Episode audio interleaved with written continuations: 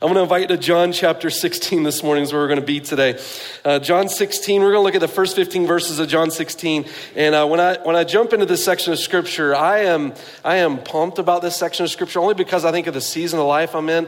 Uh, some of you, I know some of you turned 40 this week and uh, i see 40 and by the way thank you for all the wonderful words of encouragement gifts. I, I got uh, letters from lots and lots of people. Just uh, i felt like reading those letters that you guys were either duped into who i am or uh, were describing someone else and you just tagged my name in there somewhere. But there were a lot of encouraging letters. I started to feel a little awkward by, by just how uh, encouraging you guys were. But i really appreciate all the encouragement this week in, in, in hitting that big 4-0 number. And i have this belief in life. I know some people don't like like to get older, but I have been looking forward to 40. Uh, for me, I feel like it is the perfect axiom of life. And what I mean is, there, there is this place in life when, when you're young, you've got a lot of energy, but you just lack sometimes in wisdom. And when you get older, right, uh, you have a lot of wisdom, but sometimes you just don't have the energy. And there is this place in life where those two things just kind of cross perfectly. I think it's somewhere in your 40s. I don't, uh, when I hit it, I'll let you know. Uh, but but I, I, think this is that decade for me where I just, I, I think uh, in my family, we're just in a great spot, and in ministry, it's a perfect time to see God do, do great things. And so I'm really looking forward to the next uh, 10 years of life and what God has for that. And then after 50, I, I guess I quit. But, but, uh, but these, I just feel like the 40s is the perfect decade. And I say that as a kid that grew up in the 80s, which was the perfect decade. I was, I'm kidding. But, uh, but, but I just thank you for all that encouragement. And, I, and you know, so far, I, think I, I turned thir- uh, 40 on Thursday. And then uh, Friday, I had the most productive day I've, I've ever had, I think, in a while. And so uh, the 40s are looking bright for me. And, and so, so far, if you ask me, it's the most productive of any decade I have had, right? But, but with, with life in general, we know. Um, Life has great things to experience, good things to experience, and it has some difficult things to go through, and you, and you rarely experience a life of all good things or even a day right of just all good things. It's, it's kind of convoluted mixed together. You've got great things that happen and bad things that, that come with it, and it's sort of all just mixed throughout the day. And, and unless, unless maybe you've been privileged enough and you think about your life, you're like, no, my life's been all good all the time. And I would say if that's true, you're probably uh, living in a bubble and probably less than 10 years old. Uh, but for the rest of you that have responsibility in life, you find that the older you get, it just gets, you find these challenges that you go on that in your day you have things to rejoice in and, and other, other things drive you to your knees to pray before the Lord and, and seek his face and find some strength in him. And, and when you come to John 16, that's exactly where we are. Uh, Jesus, Jesus has shared with his disciples uh, wonderful things that, that he is bringing into their lives in connection to him, but he, he, he isn't ignorant to the fact that it isn't always easy.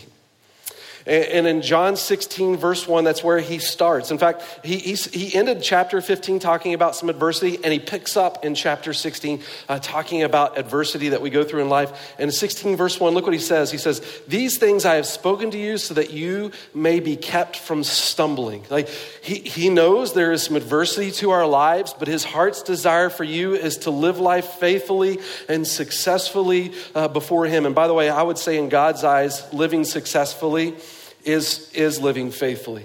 Right? At the end of your life, you're not going to come before God and he's, he's not going to be impressed by the size of your bank account, the car that you drove, and the house that you lived in. Um, God's heart desire for you is for you to be connected to Him and enjoy that journey with Him all the days of your life. God counts success in faithfulness, and His desire is for you to live that way and to keep you from stumbling, which is a way of saying falling away or really uh, even abandoning the faith. God's desire is for you to walk victoriously in your relationship to Him in this world. And then he says in verse 2 they will make you, talking about those that come against the disciples, they will make you outcasts from the synagogue, but an hour is coming for everyone who, will, who kills you to think that he is offering service to God.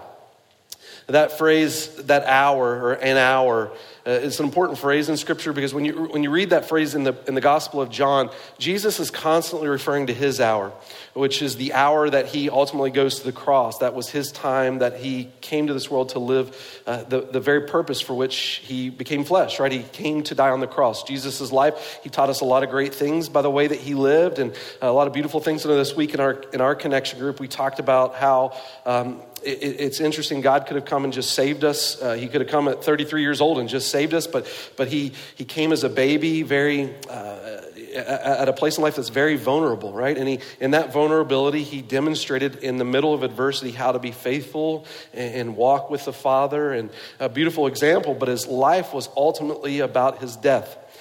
And now he's looking to his disciples and now he's talking about their hour, which is unique to John because most of John he talks about his hour. But it, now he's going to recognize in our life there will come times where we, we see very clearly the opposition that we're against, and we've got a decision to make. And how will your life align with the Lord? And so, looking to his disciples, he's warning them of, of the struggle that they will face, that uh, they will be cast out of synagogues, and there's many people that think by hurting them they'll be doing uh, great things for God. And I, and I, think when I read this verse, how many disgusting things are done in the name of religion in this world that have uh, significantly impacted and negatively affected the lives of, of others. Um, it's, a, it's a very gross thing, which is why, as a, as a church, we, we, we make it a point to, to recognize that you know, our faith certainly has structure to it. When we follow Jesus, we want to uh, seek Him in the ways that He desires to be found. But what we invite you to here is not religion, but a relationship with your Creator who became flesh to pursue you by giving His life for you. God made you to know him and to delight in him all the days of your life. There is no one who has loved you more than Christ has loved you and given you more than Jesus offers to you. And, and, and so Jesus is recognizing there are people in this world that will call um, evil good and good evil. In fact, you could probably think of your own culture today where there are things in life that, that if you don't bend to and bow to in our culture, that the Bible definitely calls wrong, but our culture says is right, and you will get cancel cultured for, for even acknowledging that you may follow a different path in, than what culture tries to propagate for you, that your heart is for God, and sometimes that puts you contrary to the things uh, of, of this world, and Jesus recognizes that here. It puts us in a precarious place, but what God desires for you is, is to be faithful. So, verse, verse 3 and 4, Jesus goes on a little further in the, the challenge here in recognizing for us and by the way, the blank in the beginning of your notes is this there is adversity before us. So there is, there is adversity for all of us that, that we face. In verse 3 and 4 of the text, give me a click. Do we have verse 3 and 4? Oh, there we go. These things they will do because they have not known the Father or me. But these things I have spoken to you so that when the hour, their hour comes, you re- may remember that I told you of them. These things I did not say to you at the beginning because I was with you. So Jesus is acknowledging here, he's leading us step by step through where we where they are in their lives and and he's recognizing for the disciples, now comes a place that you've walked with me for three years where you're going to hit a hurdle. There's going to be some hardship. And when you think about the life of the disciples, uh, they're, their lives communicated hardship. The, the 11 that followed Jesus faithfully from this point on, Judas is now off of the scene here in this story. And, and the 11 that follow uh, Jesus faithfully on, they faced difficult circumstances. Ten of the eleven were martyred for their faith. Um, the only one that wasn't is the one who's writing this gospel, uh, John. And John was exiled to an island, uh, Patmos, at one point. He was. They attempted to boil him alive, but he survived at, a, at another point. Uh, the rest of the disciples faced martyr's death. I think Peter was crucified upside down in Rome by, by Nero. Paul was was beheaded in Rome by uh, by Nero. Matthew, I believe it was, was uh, killed in in Ethiopia. Um, Andrew was, was crucified in Greece. Thomas was speared to death in India. Bartholomew, there's different thoughts on him as to what happened in his life. I think the more popular thought is he was uh, filleted alive in Africa somewhere. Uh, James uh, was killed by Herod with, by a sword. The other James was clubbed to death and stoned. I mean, when Jesus is thinking about these words to his disciples, he, he knows that the hour of their death. He knows what is resting in, in front of them. And, and, the same is true for us in following after Jesus. There's not, a, there's not a promise that life goes perfect in pursuing Jesus. We don't follow Jesus because it makes life easy. We, we follow Jesus because he's, it's true. And Jesus made it very clear. Uh, he said in John 6, Eat of my flesh and drink of my blood. This is us relating to Christ. And at the end of John 6, many people following Jesus stop following. Jesus said multiple times in the gospel, Take up your cross and follow me. There is a, a cross to bear in, in Christ. And so there is some adversity, but we want to know in the adversity, what, what hope do we have? What do we have to, to lean on in, in as people? it can be hard to follow after Jesus. And you know, sometimes I'll, I'll hear this comment, and I hope I don't hear it from us this morning, but but I hear people say this sometimes. You know, I'm really I'm really good at loving people until you give me a reason to wrong you, right? It's like uh, that's it's it's it's a very anti-biblical statement, but but I feel like you know you hear someone that come out of somebody's mouth. It's like, well, then what makes you different than anyone else in this world, right? Like, who in this world's like, I, I don't love people that are that are easy to love. I only love the hard ones. Right? Everyone loves every, uh, people when they're easy to love. It's it's when people that it's when people are difficult that, that you really start to demonstrate what your character's made out of. Like, that's nothing profound. You don't have to say those words, right? Um, loving people when it's difficult. You know, when I hear that kind of statement out of people's mouth, I, my, my immediate response for me is just to think, well, thank God Jesus didn't do that to you. He could have given up on you a long time ago. But what even allows you to breathe the very breath that you breathe today? Is that he is long suffering towards you, not wishing you to perish, but all come to repentance. Thank God Jesus didn't treat you that way. And, and the reality is, for us as believers, that's who we're called to mimic, right? I think something that marks us as Christians is not that we just love when it's easy to love, it's that we love when it's difficult to love. When we bleed, we want to bleed Christ. We want to make it difficult for people to hate us. Even when they are hating us, we respond uh, with love. How do we do that? How did the disciples do that? I, I think um, when you start to wrestle with that thought, for us, it brings us to a place of our identity. Uh, because if you choose to find the meaning of your existence within you or the value of your identity within you, and people come against you, you're going to spend the rest of your life either trying to defend yourself or promote yourself in the eyes of people because you've only found your value in you. And what I think this brings us to is an identity crisis. And, and you know, when I think about our culture today, um, our culture is struggling mightily in the thought of identity.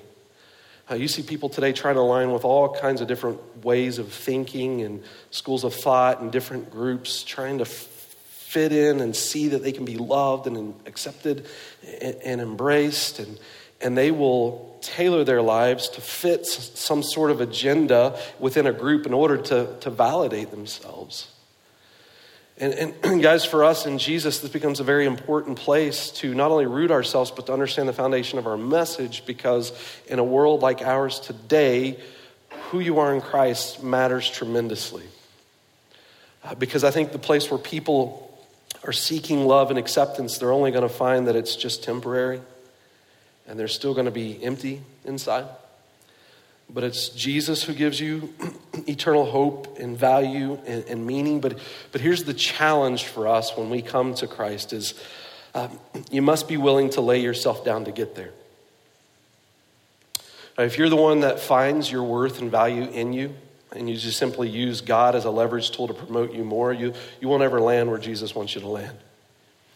You've got to be willing to lay down yourself to get there. I would say it like this until you're ready to die to self, you're not ready to live for Him. And, and that becomes the, I think, the, the paradigm switch that, that transforms our life in Christ. Jesus is not some self help tool to improve me in what I desire. Uh, Jesus calls us to take up our cross and follow Him finding that identity rooted in everything that he is. And so you see the struggle here in, in verse 2, and it, and it carries on. So, so in, in section 1, your, your blank there was there is adversity before us. But number two, here's what God wants for us. He wants you to surrender to his presence or, or, or cling to his presence. And you see between verses 2, uh, which I'll read again in, in, just a minute, all the way to verse 8, this, this battle within our soul to find, to find our, our value in God. What you, what you see in verse 2 is people responding with anger as if God needs us, right? They will make you outcast from, from the synagogue, but an hour is coming for everyone who kills you to think that he is offering service to God. And so you see that they think that anger is the answer. They think the, the solution is in themselves, and so they got to fight for this. And so they're, they're trying to promote their own agenda to achieve what they want. That's what you find in, in verse 2. So when you feel like you have enough control, you'll, you'll do what you can to, to, to, to root yourself in, in that and make what it is that you, you feel like is so important happen by your own strength. And, and then what you find in verse 5 and 6 is there's another way that we can respond. It says, But now I'm going to him who sent me. Jesus is telling his disciples he's leaving. And none of you asks me, Where are you going? Because, but because I have said these things to you, sorrow has filled your heart. I'm going to talk about Jesus' question in a minute. But here's what Jesus says there's another way of responding. Sometimes in life, we look at situations that aren't going the way that we want and we try to dictate it by our anger. And then other times when we feel like it's beyond our control or we don't want to let that anger out, we, we become into this place of despair and hopelessness. And so you see that in verse 6 the sorrow has filled your heart. That's where the disciples are now. They've, they've gotten to this place where they just don't even see a way forward. And so they, they feel that, that, that sorrow within them. And in verse 5, Jesus does uh, pose a very interesting question here. He says, uh, basically, none of, none of you asked me, where, where are you going? When Jesus says, I'm going somewhere. But what's interesting, if you turn to the end of chapter 13, verse 36, Peter asked, Jesus, where are you going?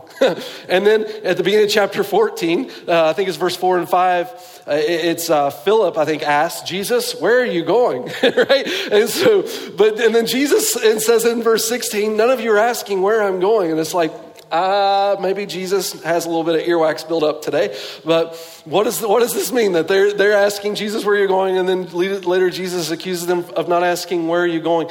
I, I think what Jesus is saying here is, is either one of two responses. And theologians have a little bit of a challenge with this question. But I think it's one of two responses. Either you didn't stick around long enough for the answer to understand it, he could be accusing them that way because they're so worked up about the circumstance, or they weren't thinking bigger in what God was describing, meaning the disciples were worried about where Jesus is going and the immediate problem that they're in. I think we get like that as people. We get, we, we get so concerned about our sometimes the, the one little event that's going on in our life that we fail to lift our heads to see the greatness of a God who's working it all out for his glory. Right? Sometimes we can sulk in our problem. And, and oftentimes it's not until we look outside of our problem to see some of the other problems happening in the world that we begin to realize and think, man, you know, this was hard, but what they're going through is way harder, and they seem to be handling it better. I should get out of my, I should figure out what's going on here and, and, and kind of let go of my, my circumstance and think a little bit bigger. And I think, I think that's more likely what Jesus is saying to the disciples here. Is you guys are so focused on this immediate and what you're losing, but, but I want you to understand there's something greater about what you're gaining. And Jesus goes on from here to explain that to the disciples. He's, he's saying in verse 6, you guys, you're looking at this with so much sorrow in this moment and you're acting like this is it. This is only the beginning. There's greater things that I'm doing behind the scenes that you haven't even begun to lift your eyes to understand. And this is where Jesus gives us the resolve to surrender to his presence. That's why I say it in this, this section. The thought is to surrender to his presence. And so in, in verse 7 and 8, he goes on from there and he, he starts to help the disciples lift up their heads. He says, But I tell you, you guys think it's over, but I tell you the truth. It is to your advantage that I go away. For I, if I did not go away, the Helper would not come to you, which is the Holy Spirit. But if I go, I will send him to you. And he, when he comes, will convict the world concerning sin and righteousness and judgment. Jesus is saying, Look, I want you to think bigger here that here we are in Jerusalem, you know, promoting a message that's going to transform the world. But the power of the Holy Spirit's going to come and he will encompass the world. In, in his judgment, right? In his uh, conviction, in his righteousness, this Holy Spirit's going to work all over the globe. So you think it's over, but it's not over. God is doing something far greater than just this minute moment that you find yourself stuck in in hopelessness. That God is at work in a much broader way if you would just lift your heads. And I, I want to say, you know, as, as a follower of Jesus, when I first started to come to Christ, one of the first books I read uh, when I became a Christian, I, I read two. I remember I read um, Well, actually, I read More Than a Carpenter. I read Jim Elliot's story as a missionary going to the Auca Indians. And, and then I read uh, Knowledge of the Holy. And, and, Knowledge of the Holy was a book that just um, blew my mind over, over the idea of God. I, I really began to realize um, that my view of God was more like a glorified human being than really the creator of all things who transcends time, space, and matter. And when my picture of God um, was elevated, and I started to understand God more like He communicates Himself in the Old and New Testament. I think you know, that one of the most beautiful passages of the Bible is Exodus chapter 3, where Moses asks God what's His name, and He refers to Himself as the great I am which is, which is really promoting the doctrine of the aseity of God, which is a God who is bigger than time, space, or matter, a God who transcends it all. That, that Moses is connecting to, to this God who is far greater than our mind. He's infinite. I mean, infinite is such an incredible concept that the moment your mind could even, even understand what infinite is, it ceases to be infinite anymore. And he's, he's a God that is, that is that big. He's, he, is, he, he transcends us. But at the same time, he's personal, he's immanent, he's near. And here he is coming near Moses. And then when you turn to the Gospel of John, Jesus' pronouncement of himself, seven times in John, he refers to himself as the I am. In John 8 58, before Abraham was, I am. Jesus connects his identity to the God of the Old Testament. And, and then when you learn that this powerful God gives us the promise over 300 times in the New Testament, I am with you always. Always. Wherever you go, God's presence has already gone before you, and God's presence will be there long after you. There's nowhere you can be that God hasn't been. There's nothing that you've gone through that God doesn't understand. He knows right where you are, He knows exactly what you need. And He's the one that calls you into this world to live His mission as a light for Him. That, for you and I, should bring us incredible peace to realize that whatever He calls us on, it doesn't rest on our shoulders, but on His. But I get the opportunity to experience Him as I go through this world, knowing that all things are in His hand. And I think this is where Jesus is leading His disciples, and I think this type of idea is what compelled them to go into this world and to live with such courage. In fact, uh, when, when Jesus dis- discusses this with him. I, I think not only does it, he call us to surrender to his presence, he also calls us in this thought to cling to his promises. And you see in verse 8, Jesus then explains verse 8 in verse 9, 10, and 11. He takes each thought in verse 8 that he expresses and gives it a verse in verse 9, 10, and, and 11. Look in, in, in verse 9, this is the way Jesus says it. In John 16, he says, concerning sin, so the Holy Spirit's going to work in our lives concerning sin because they do not believe in me. So, the Holy Spirit's going to convict us of sin. When we think about sin, sin often deals with the, the mistakes of our past, the things that we've done contrary to God. Now, let me just say this. When we, we talk about sin as it relates to God, this is how we typically think about sin in a religious world. Uh, God talks about bad things, those bad things are sin. God doesn't want me to do bad things. I'm bad, therefore I should stop doing bad things. When I, when I do bad things, God doesn't like that. That's we generally think about it like, like that, which it, it's partially true, but I, I want us to go with the full thought and really what sin is. Sin is anything contrary to the nature of God. 1 John 3:14 says sin is lawlessness. Sin is the exact opposite of God. Jesus doesn't just want you to not sin.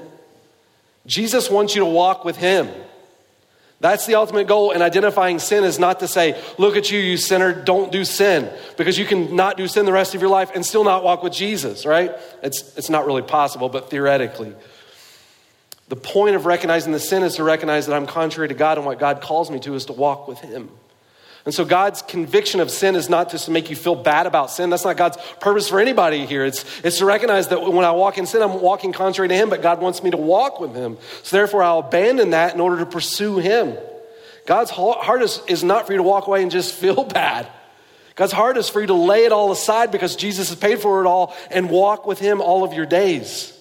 And so the Holy Spirit comes in our lives concerning sin. And then in, in, verse 10, it says this, and concerning righteousness. Give me another click. Concerning righteousness, highlight it for you there. Concerning righteousness, because I go to the Father and you no longer see me. So, so it's to say it like this Uh, sometimes in life, we, we, we have a false understanding of, of what it means to be righteous in Christ. Um, let me give you an example. I, I remember as a kid, uh, growing up for a little bit in a small town. It wasn't even a town, it was unincorporated. So I don't, whatever you call that. It was this unincorporated, we'll say village. It was a village, and I remember going to the only gas station in the village. And when I went to pay, I was just a little boy. I just remember I walked up paying, and this, this gas station, or a little convenience store, I guess is a better way of describing it, it, uh, it had a billboard. And on that billboard, it listed everyone that bounced a check. so, so very broad in this little town, at which everyone knew everybody. If you bounced a check, you got your name on the billboard. And some of you know what that's like. If you think back to your college years, you look at your bank account, you're like, ah, taco costs two dollars. I've only got one. I could give him my debit card, or I could write a check, right? And, and you're like, and I know if I can get to the bank in two days, I can beat it before before it goes negative. And and so and so some of you may be guilty of that, right? But you know how the how checkbooks work worked in the day. And so I, I, knew everyone on that gas station. That's the way they thought about it, right? I get paid in a day. This place probably doesn't cash it soon enough, so I could probably get there. But if you didn't make it in time, you got your name on the list. You had a negative account and everybody knew it. And, and when you think about what it means to, to concerning righteousness, what it's saying to us is in your sin before God, you've got a negative bank account. And your name is on the list. But Jesus comes along and he doesn't just put your balance at zero, he fills it up with his righteousness. Jesus takes your negative bank account on his behalf and he gives you all of his. The, the, theologians refer to that as he imputes his righteousness upon you. So that when the Father looks at you, he sees the perfection of Christ. So, Holy Spirit, convicts you concerning sin and concerning righteousness because I go to the Father and you no longer see me. So we're going to receive Christ's righteousness because of his sacrifice. And then verse 11, concerning judgment. Now, when we talk about judgment, uh, most of the time we think about this negatively because most of the time we've experienced judgment in a negative context. But if you find yourself on the right side of judgment, uh, this is a place to celebrate. He says, concerning judgment, because the ruler of this world has been judged. So if you find yourself living for the world, then you're operating in the system of the ruler of this world, and Jesus is saying, and you lose, right? But, but if you find yourself in Christ, Jesus' victory over death uh, uh, and, and sin and Satan is a declaration to you that you also have victory over sin, Satan, and death. And so for you, the judgment of Christ becomes a place of victory because Christ has won. And so, this is a place that we celebrate knowing, look, disciples, you may be going through a battle right now, but in the war, Satan has already been defeated. When you think about what Jesus covers in these statements, the idea of sin, righteousness, and judgment, what Jesus is saying is your past sin, your present righteousness, and the future judgment, it's all secure in Him every area of your life. When the world hurls insults of you because of your past, Jesus has washed you clean. When you're wondering where is your worth in the moment, the righteousness of Christ, God has come for you and given his life, has been placed on you. When you're concerned about what the future holds, there is a God who wants you by his side all of your days. Jesus encompasses it all.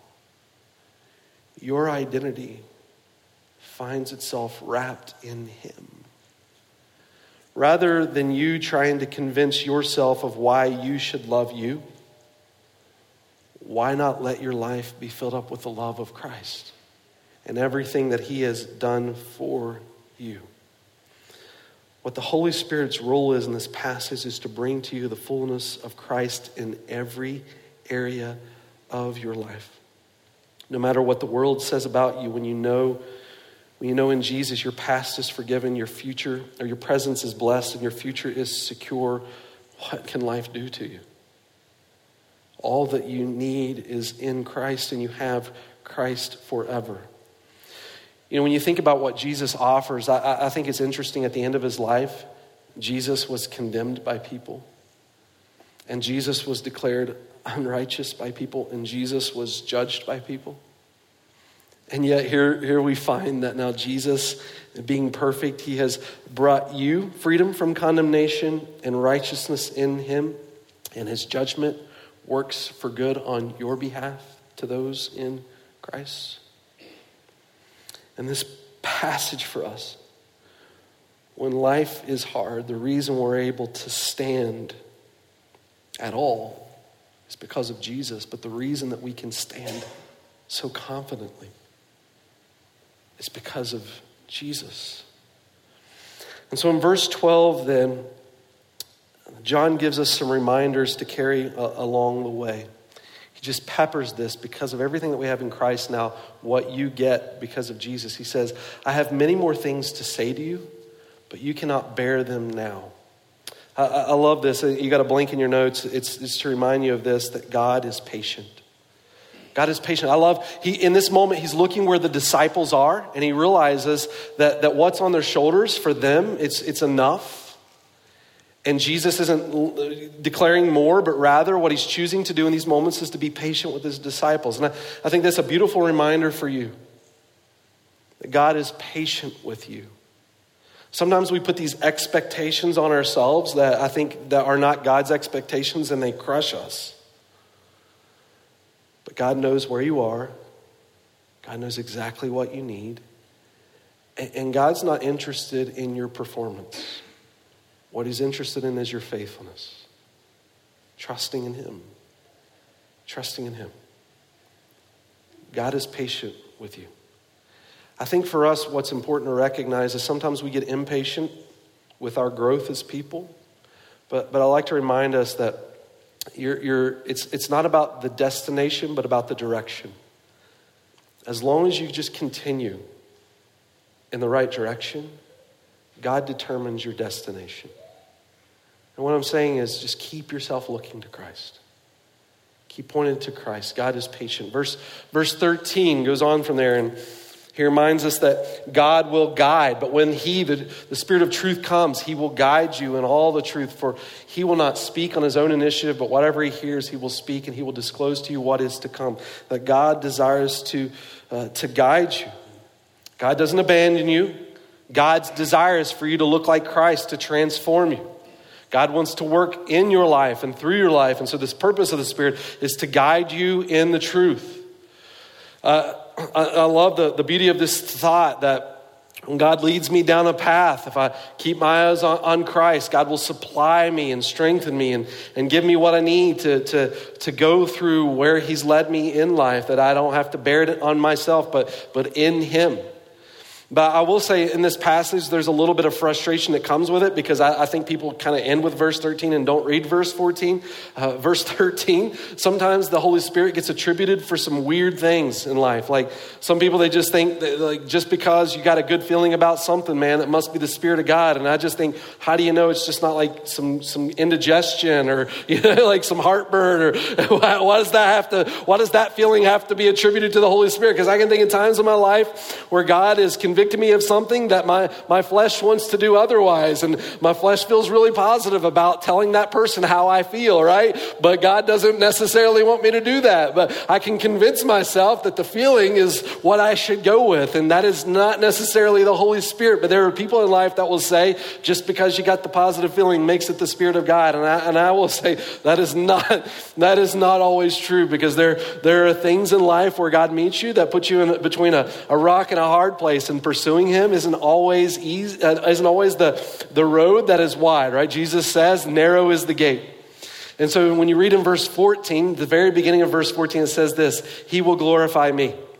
Here's how we know the Spirit of God as He directs us in truth. He, His desire is not to glorify you, but to glorify Jesus in you, to make Christ known. And I found it interesting, even this past week, someone that came to me and said, You know, I participated in a religion most of my life, and, and I came to realize at the, uh, towards the end, before I quit on that religion, how little I actually heard of Jesus. God's desire is to make Jesus known in your life. And you know what makes that so important? It's because it's where you find your identity as a human being. Past, present, and future is wrapped up in Christ. He will glorify me. How do you know the Spirit of God's working? It makes much of Jesus. It's not just about a positive feeling, it makes much of Jesus. Now, I, I, like to experience joy in the Christian life, so give me that, right? I, I want to I wanna take, not necessarily make things hard on myself, but, but more than anything, make Jesus known should, should be our goal. And it's to say this in verse 14 God will glorify himself. And then the question then is, how do we know? And, and the rest of verse 14 and verse 15 says it like this um, For he will take of mine and will disclose it to you. All things that the Father has are mine, therefore I said that he takes it of mine and will disclose it to you. And here's, here's what Jesus is saying. You want to know how all what everything I said, how I know that it's true? It's because it's coming from the source that is me, and I, I promise you that it will be given to you. It's of mine, and what is of mine is of yours, because you belong to me. There's nothing unique in that sense in your relationship in Jesus from the rest of uh, followers of Christ in this world. It's not God says this verse for most Christians, but then there's you, you know? it's God says this for every one of his people that his resource is, is plentiful in him, that God holds all things in his hands, that he is a big God, and that big God cares for you.